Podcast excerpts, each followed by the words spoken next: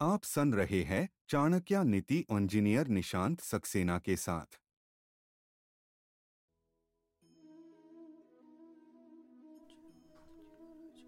नमस्ते, मेरा नाम है निशांत सक्सेना। आइए सुनते हैं चाणक्य नीति।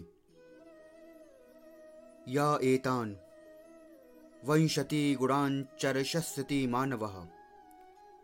कार्य वस्तु सर्वासु अजेय। स भविष्यति। अर्थात, जो व्यक्ति इन बीस गुणों को सीख लेता है, जो कि पहले बताए गए हैं, यानी कि इन्हें अपने आचरण में ले आता है, वो सब कार्यों और अवस्थाओं में विजयी होता है। अर्थात, उसे किसी भी अवस्था में पराजय का मुख नहीं देखना पड़ता। आचार्य का कहना है कि शास्त्रों में जो ज्ञान दिया गया है वो सैद्धांतिक है।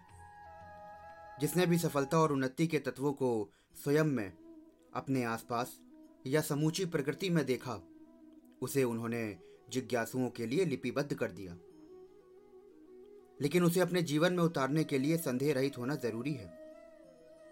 ये गुण पशु पक्षियों में सहज रूप से देखने को मिलते हैं। इन्हें अपनाकर ही वो अस्तित्व की लड़ाई में स्वयं को बचा पाते हैं। कैसे? उसकी बानगी दी है आचार्य ने।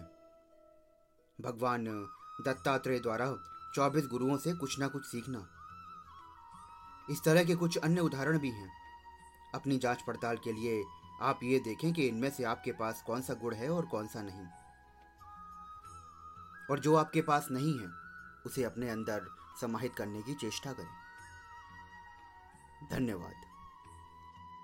आचार्य की संपूर्ण नीतियाँ सुनने के लिए चैनल को फॉलो करना ना भूले।